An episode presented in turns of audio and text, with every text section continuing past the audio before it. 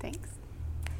Um, welcome. If you have not been to this class yet this summer, we are. Um, I well, I'm Mary Nell Brevard, and that's my husband Justin, and then the Burgesses and the Piles. We are all collaborating on teaching this class, and we are going through a book called God is Stranger. Um, so we're reading this book. It's not recommended reading for the class, but if you want to get a copy and read along with us, we're going chapter by chapter. Um, it's really interesting book. So this week we are in chapter two, and the title of chapter two is "The God Who Turns Up Out of the Blue," and it's Abraham and the stranger. And I'm going to do what Sam did last week and read the little funny quote because they are really funny. So, the quote before the chapter starts says In which an old refugee invites three strangers for dinner and gets more than he bargained for. And we see that trusting God is never as simple as it seems. Okay, so my first question is raise your hand if you know somebody who's a really bad driver. so, typically when you know someone who's a bad driver, you don't want to ride with them, right? It's really nerve wracking to get in the car with them. You don't understand why they're taking the path that they're taking, or driving as fast as they are, or even the opposite, driving as slow as they are driving. Um, so it can be really frustrating when you're in a car with somebody that you perceive to be a really bad driver, right? So the question that the beginning of this chapter poses is Do you perceive that God is a bad driver? Do you ever feel confused or, or um, frustrated by the path that God is taking? Yeah. Does anybody have any time or um, example or experience that you can think of where you were frustrated with the path that you thought God was taking?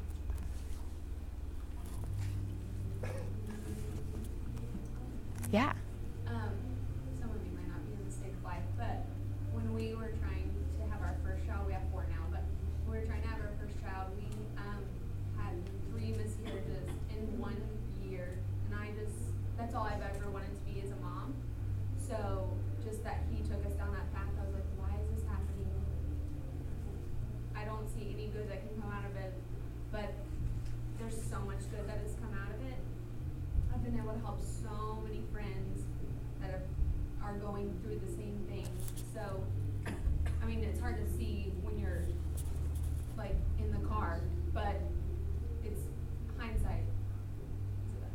Yeah, totally. Thank you for sharing. Anybody else? Yeah, I can definitely relate to this. My dad has cancer. And last December, um, everything sort of miraculously came together for him to be part of this clinical trial that was like healing people of he has this kind of cancer that's not curable. Um, and so they were seeing this incredible results. It was just miracle after miracle after miracle in these other kind of types. So he um, he was patient one. We waited on this trial for like nine months. He was patient one. Like all of the things just sort of smoothly came together. It was very clear that God was working and putting this all together. Um, when they started the trial, like the whole um, research staff was present. The CEO of the pharmaceutical company was present. Everyone was telling us that this was going to be like the future of cancer uh, treatment and that this was, you know, my dad was just healed and all this really wonderful stuff. And uh, it completely failed.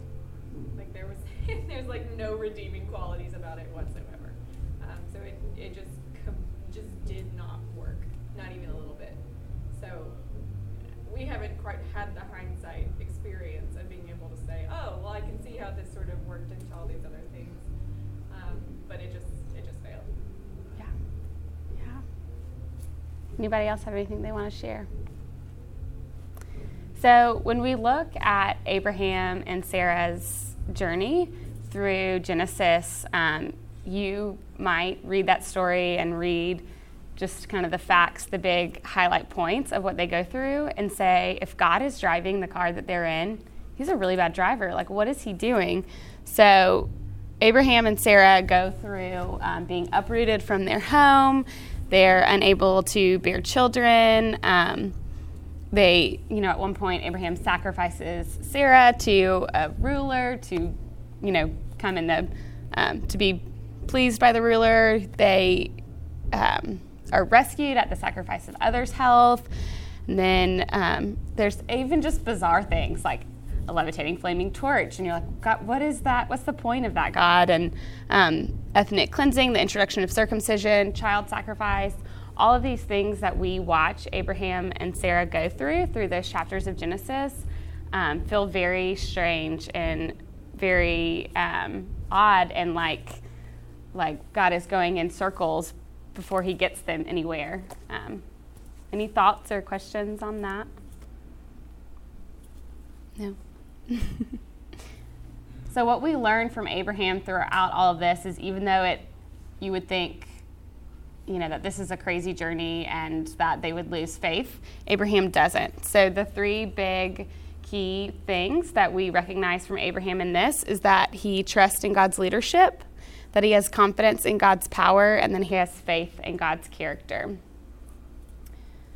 Do we feel like we in these times and these experiences where god is taking us on a hard journey or a weird journey or a difficult journey um, that we have these traits, or do we feel like it's impossible to have these traits? If anybody has thoughts on that.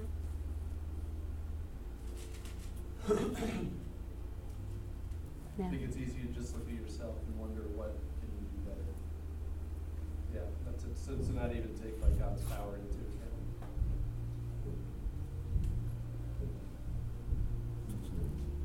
I think it's also possible to to be in both places at once, to trust and also be incredibly wary, and to have confidence, but also maybe not so much confidence. You know, I think it's I think it's possible and maybe even okay to exist somewhere in that gray space. Yep. Okay, we're going to read um, Genesis 18 1 through 15. If you guys want to turn to that.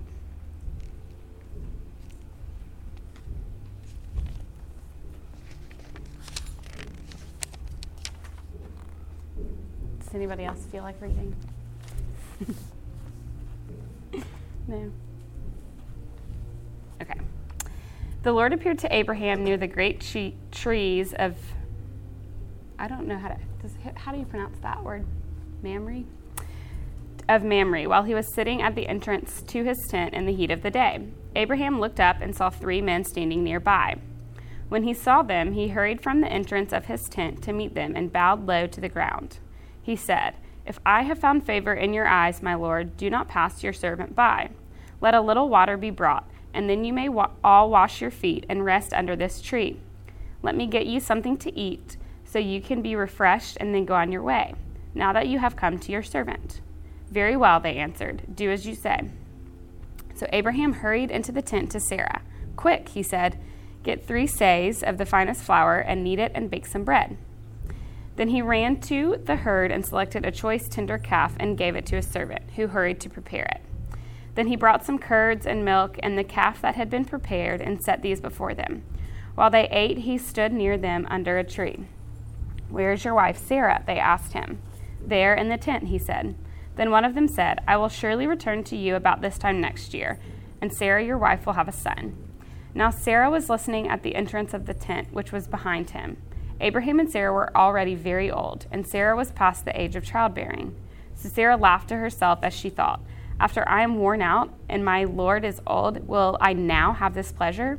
Then the Lord said to Abraham, Why did Sarah laugh and say, Will I really have a child now that I am old? Is anything too hard for the Lord? I will return to you at the appointed time next year, and Sarah will have a son. Sarah was afraid, so she lied and said, I did not laugh. But he said, Yes, you did laugh. Um, so, in this passage, um, Krish Kandiah, the author of this book, argues that Abraham doesn't know who these three people are that approach him. Um, we are privy to that information in the scripture um, that it is the Lord in the form of these three men, but Abraham doesn't know that.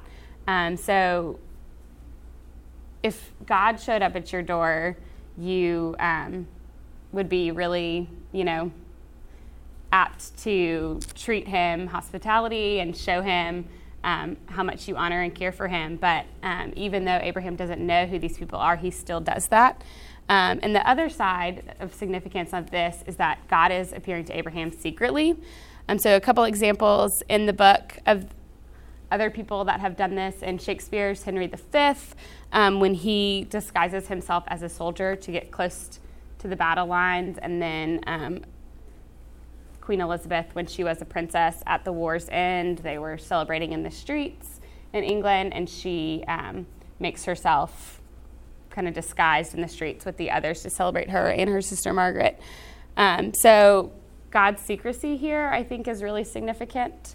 Um, and then, like I said, first, Abraham's attitude towards these strangers is really significant. Um, he shows them four things. He shows haste in getting all of those items to make them feel welcome. Um, he shows humility, honor, and hospitality. Um, and it's really important also to note here that in those times, people didn't travel for fun. So we travel and are tourists for fun, right? Like we go on vacation, we want to see other cities. They weren't people weren't traveling for fun. It was out of necessity and oftentimes out of a sad situation. They were being exiled or or something desperate was making them leave their homeland and go somewhere else. And so um, the knowledge of knowing that someone who's traveling is most likely on a hard journey is even more significant that he showed them these things. Um, and I think oftentimes we don't approach strangers with this same attitude, right? Like, even if you think of it as simply as a salesman coming to your door, which I don't know how often that happens anymore, but you know, the concept of that, like, you don't want, it's an unwanted thing to have a salesman come to your door and bother you. Like, what, how, what an inconvenience. Um, or even, uh, you know, I think at times people who are door knockers for different religions and different churches, that seems a nuisance to us. Um, yeah. Any thoughts on how we approach strangers or um, how we feel about strangers? So, do you think there was anything about them that that he did he ascribe any more authority to them than maybe well, does that make sense? I mean, does he, it's almost like he did recognize there was something special about them, I mean, to, to go to that length of, of, I mean, I don't, I don't know if it was common, I'm certainly, I would think it would be common to offer water or something like that, but to actually kill a calf and have it prepared, that was, I would think that would be fairly on the high end possibly. Yeah. I don't know, maybe not. Yeah, I don't no, know. totally. I don't know. Yeah, I'm for sure. saying It's interesting to me. Yeah. Abraham's reaction is, I think, definitely out of the norm, even to these people. Any other thoughts on this? I think Abraham, to, to your point about like people traveling on necessity, most of us view strangers as how they react and are, are part of our world and our sphere, not the intent that they are coming into the situation with. To where Abraham, in the way I read it, is he fully recognizes they are traveling somewhere with no family, no friends. They're not with the caravan. They're alone and isolated. And instead of seeing it as someone that he has to support, sees it as something he should protect and guard because he has the ability to, not because he should, but he knows he should, but it's it's a reaction to their situation, not simply because he has the ability to. To where we often with strangers just, well, I could change the circumstance, but they're doing this, this, and this. At least in what you read, he never took into account what they could be doing or why. He does it because he's there. Mm-hmm. Yeah, he doesn't ask them any questions about where they're coming from or where they're going or anything that we know of. Any other thoughts? So, um, a quote from the book is that unexpected visitors is an opportunity to show hospitality. Um, how could this look practically in our lives? What would be a way that we could um, practically live out this opportunity?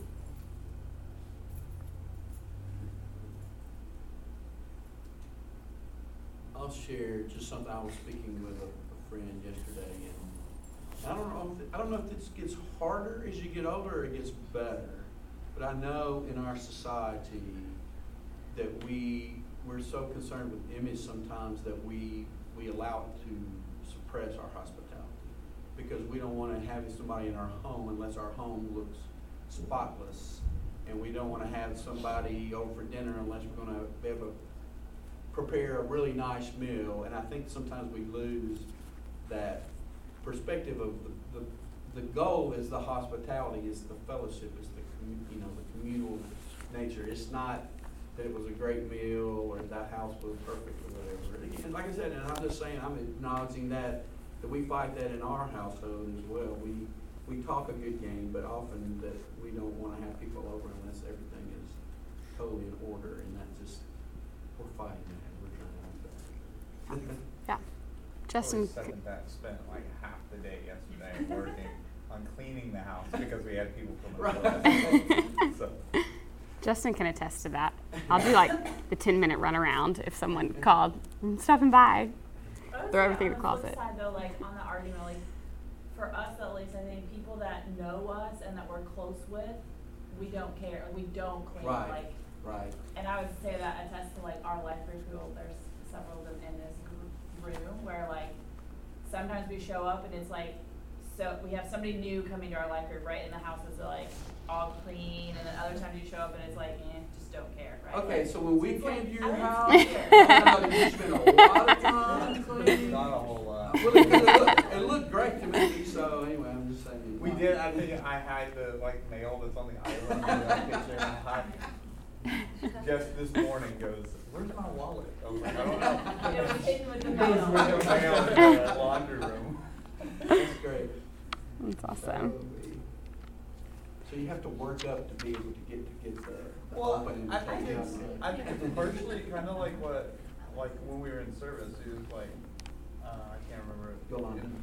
No, No. leaving, No. leaving, like the elder's blessing was kind of this, like, he wants to step out of his comfort zone, but that's Right. like, we always make these excuses as, well, we might not have a skill set, or we might not have like, or like, oh, my home might not be nice enough, or it's not clean enough, or all this stuff, but in actuality, You missed the you miss intent. the intent of it all To like be able to sit there and say, to show hospitality, and whether that's, you know, having people in your home, but it could also just be, you know, giving a homeless man some money on the side of the street. Sure. Uh, or, you know, or whatnot, so. Right. that kind of Mhm. thing.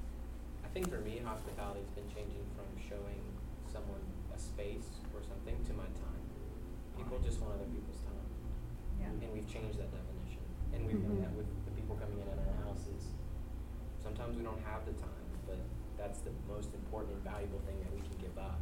And that's often what that person is looking for, hmm not how nice, nice it is or the food.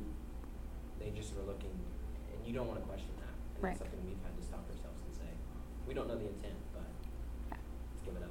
Yeah. That's really good. They just want the invitation, right? Like it feels so good when you get an invitation and so hurtful sometimes when you don't, right? Like when you weren't the one invited. Um, and then the flip side of that, when you were invited, how good that feels. Um, and the other thing that God shows us in this story is that He wants to be invited. Um, you know, He appears in the form of these men. He wants Abraham to invite him, and Abraham does. Um, and we can see other examples of this throughout Scripture baby Jesus, you know, has is a stranger and is not invited into the nice part of the inn, but isn't, you know, invited, has to be invited there to have a place um, to be born. When in John 4, when Jesus is at the well with woman, he asks her for a drink. He wants her to offer him a drink. Um, and then in Revelation, it clearly, Revelation 3:20 says, "Here I am. I stand at the door and knock. If anyone hears my voice and opens the door, I will come in and eat with that person, and they with me." Um, and God doesn't have to be invited, right? He He's God. He he could just do whatever he wanted, but he wants to be invited. Um, so, the other person in this that we look at and see is Sarah. Um, and while Abraham has haste and humility and hospitality, and he is ever fearing God, um, Sarah is a little bit doubting, right? So, um, do we believe that nothing is too hard for God, or are we a little more like Sarah? Um, they, God tells Abraham Sarah's going to have a baby, um, we assume that it's purposeful that he tells him when Sarah is present because he's really already told Abraham that a little bit earlier in chapter 17. So he tells him again, knowing that Sarah is listening, and she laughs and says, You know, I'm old. How, how is this going to happen? Um, and I feel like that's how we react a lot. We think that things are too hard for God. Um, anybody have an example or a thought on a time when you thought that's not possible even with God? I don't know if Sarah necessarily recognized the strangers as God, which I think at that point that's kind of when the curtain falls and, aha, I'm God, and you are really, really gonna have a baby. Like, that's kind of the flip moment. Um, and so, do we necessarily can can we see strangers? You know, the whole entertain strangers unaware, or entertain angels unaware. Um, could we can we get truth from strangers, from people we don't know? You know, who look into our lives and go, you know, hey, we have a word from God, like a word of God for you, and trusting that insight, or I guess being open to it, uh, is kind of I feel like the point.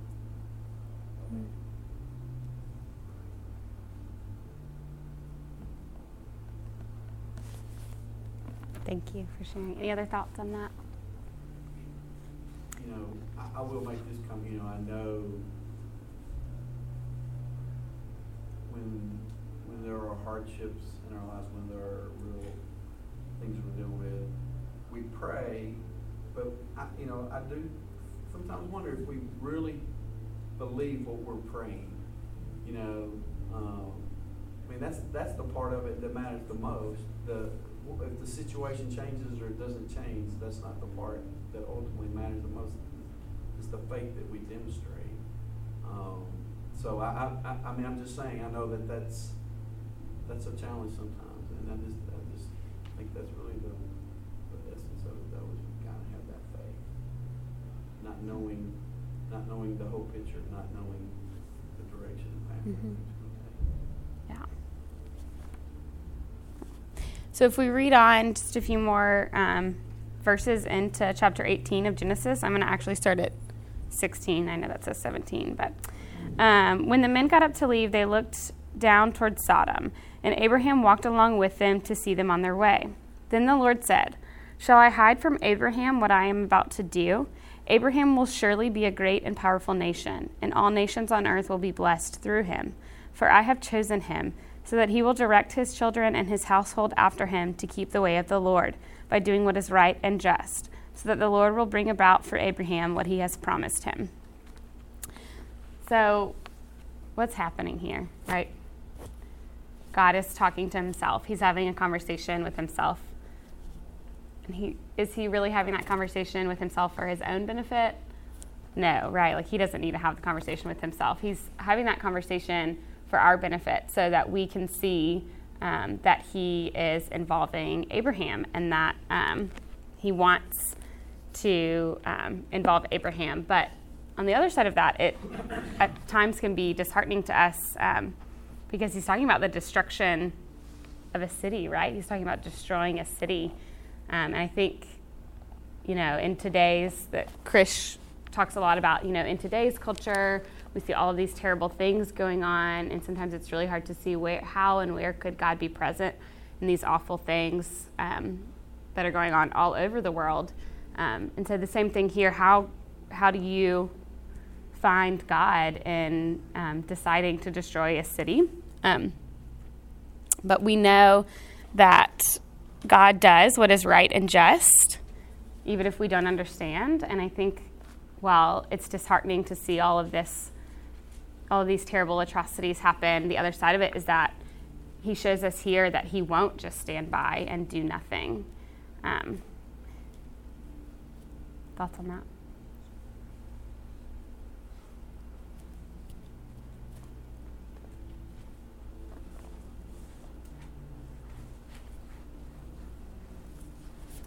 So let's talk a little bit more about um, God getting Abraham involved. Um, I thought that was a very powerful statement, when you said God will not stand by and do that.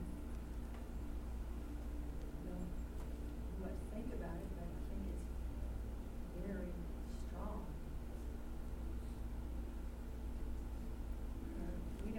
don't see what he's doing all the time, but I guess we have to just take that by faith. He is not doing nothing, he's doing something. Mhm. It's something to have to, you know, you don't hear him maybe, you don't exactly see it, just to trust that he will do something. Yeah, for sure. Which is hard to do too. It's hard to trust sometimes when you feel like you can't see him. So, I feel like by having this dialogue, God is actually allowing Abraham to come into God's justification of what's about to happen. Because I mean, you read the dialogue and he's saying, "Will I hide from Abraham what I'm about to do? Because I I have to do this in order for Abraham to have the space and the resources to become a great nation who will bless all nations." So the Lord is he he's like you're saying, he doesn't need to have this dialogue with himself, but by inviting Abraham into this space, he's introducing the topic in such a way that it's like, okay, Abraham's not going to look one, down one day and Sodom's going to be destroyed, and he's not going to have any idea why. The Lord's dialogue is actually inviting Abraham into like that conversation, that justification. Hey, look, Abraham, I made this promise to you, and in order for me to really hold up my end of the bargain of this promise, this is what has to happen. This is what space needs to be cleared away so that you can build a nation. yeah. And then it's kind of goes into that. I guess not to jump in too far, but it's like the like forward in the story when like Abraham is wheeling and dealing with this like, hey, if I can find like you know, 50 good people, and then he's like, hey, but can I find like 12 good people? And then, like, you know, he keeps changing, but it's like, I'm, he, at that point, Abraham is totally invested in like saving this place, but then even he realizes, oh, I can't even find the right, like, those good people to save it. Yeah. Yeah, God lets Abraham barter with him a little bit there, which is interesting, I think, for sure. I think it's not just that it's bartering. God knew, but God let Abraham get to that decision. And I think for me, it's more we read it as what we see God does. In reality, it's what God lets us do, which is stumble and have the conversation over and over with Him, knowing at the end of the day we're going to get to the same result. But Abraham thought, "Can I change it? Can I change it? Can I change it? Can I can I lower the scope?" God's like, "Sure, but I've already told you what's going to have to happen." But when you're ready, you'll get there. And God, to me, that's an interesting place of even in all this, God gave space for someone else to get there on their own time instead Mhm. of forcing. it. Yeah, totally. I think kind of adding to that, the idea of God's justice is not constrained to our timeline. And I also think it's not really constrained to our life. Because there's a lot of people who are like, well, this isn't fair. Like, why would God do that? It's like, maybe it's really not about you. Maybe it's really not, you know, even like someone dying in a car accident. Was that fair for that person? Maybe. Probably not. But, you know, in the long term, like, God's justice always wins. So, like, I don't know, the whole, like, well, we're kind of obsessed with things being fair a little bit, with things making sense, with, with us being able to see immediately, well, so and so died, and that brought their entire family to Jesus. So it's not fair, but it's, you know, I guess worth it. That whole kind of mental exchange that we have sometimes, trying to weigh, and we have scales for things that we go, oh, that, that seems right. And I think that that conversation there was God giving us a little peek into his wisdom that just kind of literally transcends time. Abraham had zero idea, but God said, Hey, I'm going to let you look into, like, he let us have this insight, which is just so incredible. Yeah, for sure. So God, um, with this, is forming character rather than forcing control. He's teaching justice rather than enforcing plans, and he's molding us rather than manipulating, which is what all you just said. Um, and then further down into Genesis 1825, which is getting into what we were talking about when he's bartering or, or processing through what God has already decided. Um, he says, it says, Far be it from you to do such a thing, to kill righteous with the wicked, treating the righteous and the wicked alike. Far be it from you. Will not the judge of all the earth do right? Um, and so this is Abraham talking to God, and he is part doubting, part declaring. Um, are there times that we do that?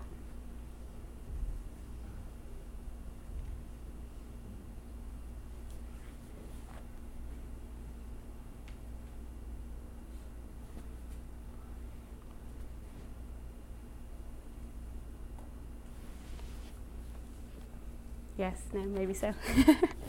I think that there are, right? There are times when we're, um, even in our purest prayers, or however you want to say it, sometimes we can be declaring and doubting with the same breath. Um, and I think that Abraham shows us that that's okay, um, that God is okay with that. And he is still ha- is in conversation with, God is still in conversation with Abraham after he does that. Um, so, the big three main points of Abraham's story through this chapter is that um, Abraham is called to leave home and be a blessing to all, um, which is what we are called to do in essence. Maybe not physically leave our home, but um, in some sense. God includes Abraham in decision making, or at least makes Abraham believe that he is included in the decision making. Um, and then through pr- prayer, Abraham learns about God and develops a relationship with God. Um, and I think this, you know, for Abraham and God, it's in the form of prayer. Um, but really, the underlying theme, if we go back to what we were talking about earlier, is the hospitality essence of this. Um, and mirroring that to our lives, how do we learn about people and develop relationships with people is through that essence of hospitality. Any thoughts on that? We're going to move on to a little different part of the story. We still got time. Had no idea how long this would take us. yeah, I really like the fact that Abraham tells God who he is in this passage. Like, hey, these are the things that you've mentioned that you are to me before. So this is my definition of those things, and so why aren't you acting in this way?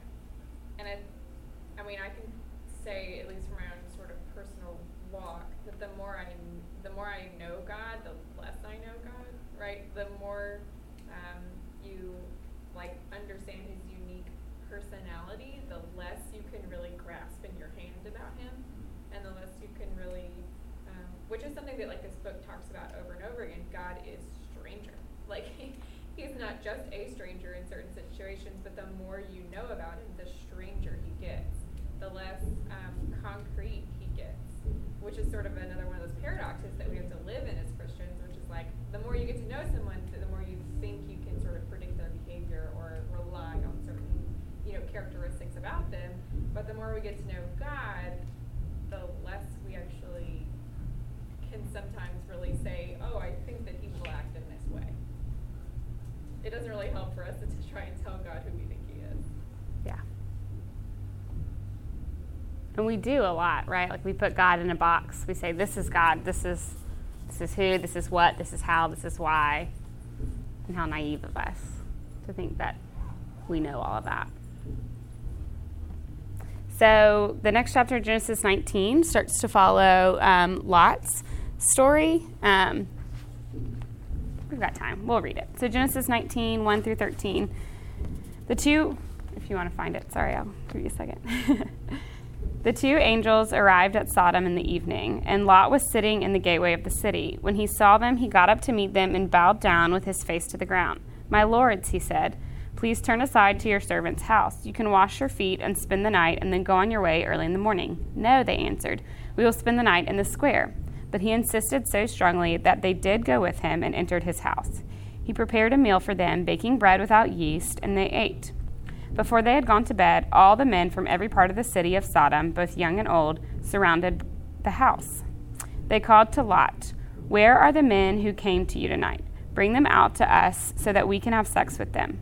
Lot went outside to meet them and shut the door behind him. And he said, No, my friends, don't do this wicked thing. Look, I have two daughters who have never slept with a man. Let me bring them out to you, and you can do what you would like with them. But don't do anything to these men, for they have come under the protection of my roof.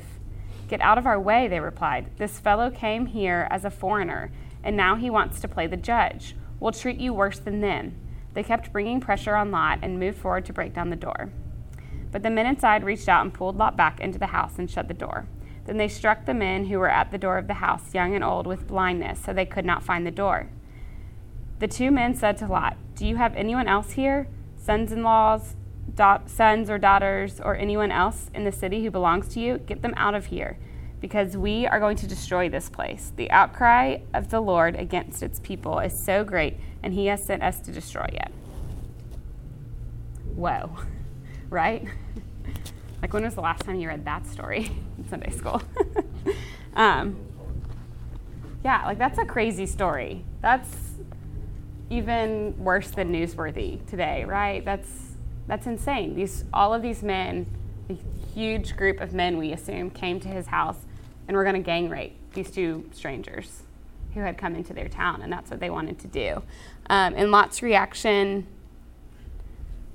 is really interesting, right? He um, he's showing these men hospitality, but even to the level of sacrificing his daughters. Um, and that I think, if we let it, can be really disturbing. Um, yeah. Thoughts on this? Anybody? I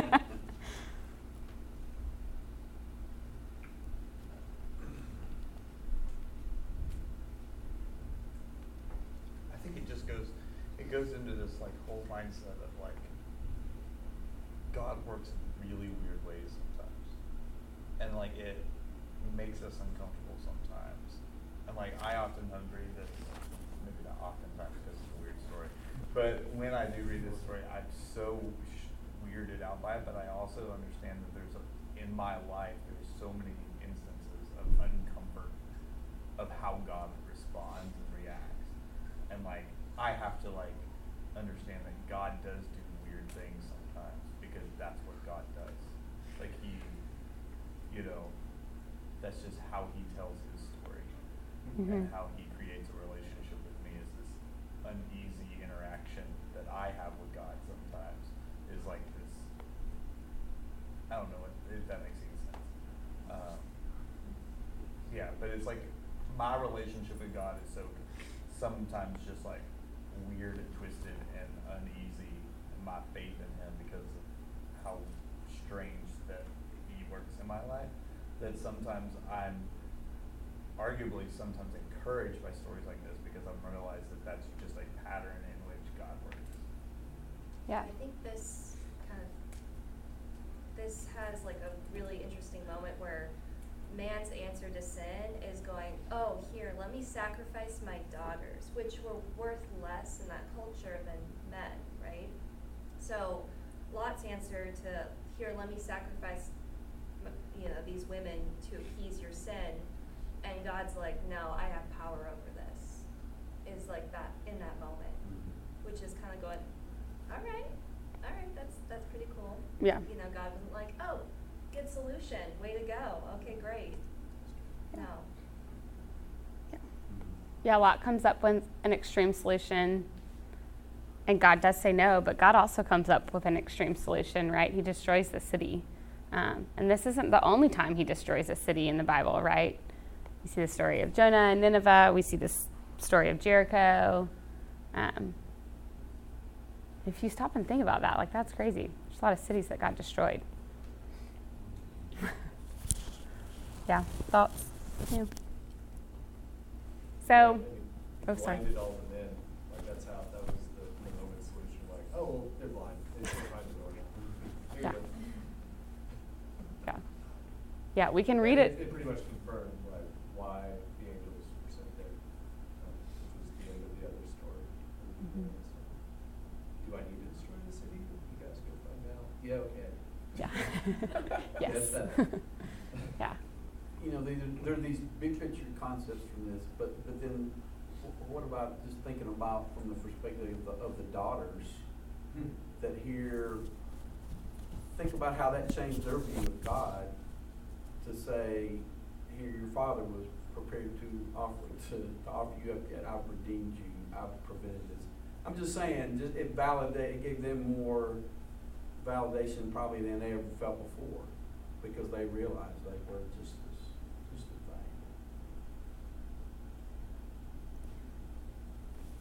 It's kind of that tension because, you know, there were certain people that said New Orleans was destroyed because of being, its being a sinful city. Um, and so, but then God also says, when you see something happen like that, don't say I did it. You know, so it's kind of like, we have some unknowns. And why things happen, and we can just kind of stand in awe of God in that tension. There's a lot of mystery um, with God still today, I think, for a lot of people and for us too. I think rightfully so. We should still hold him as mysterious um, rather than assuming things. I remember thinking when nine eleven happened, you know, like you could read Revelation, and it was like that great city, you know, that great city where everybody comes and for market and you can buy goods, and it's been destroyed in one hour, you know, and you're like, "See what?" And then somebody else told me, when I said that to somebody, they're like, "How can you say such a thing?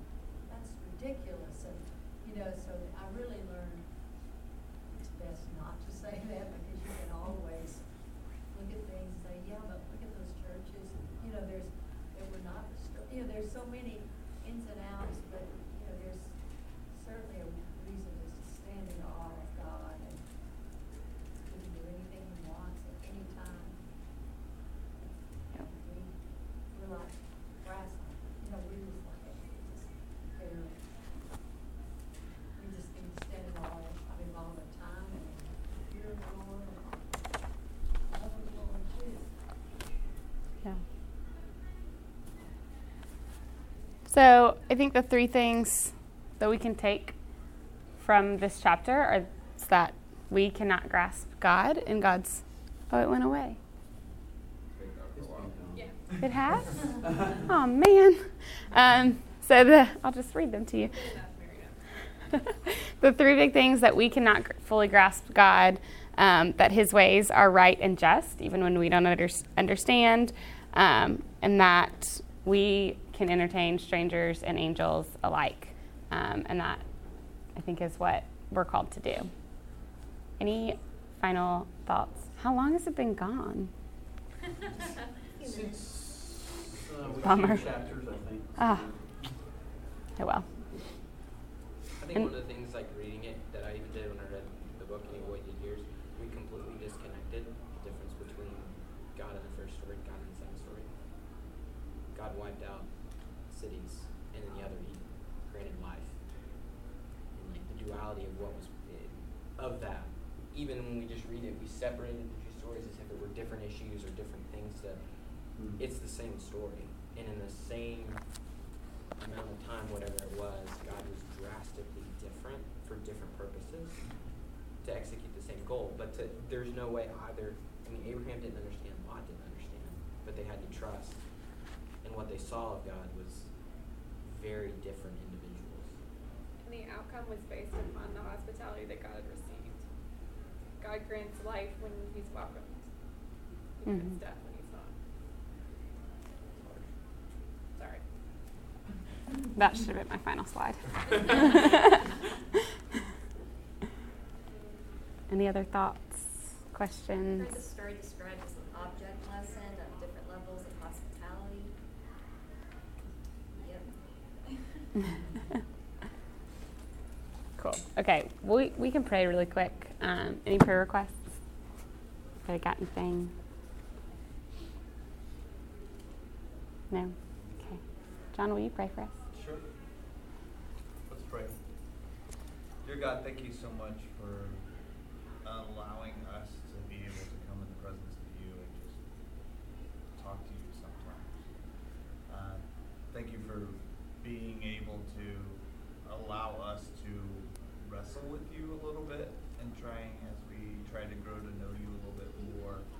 realizing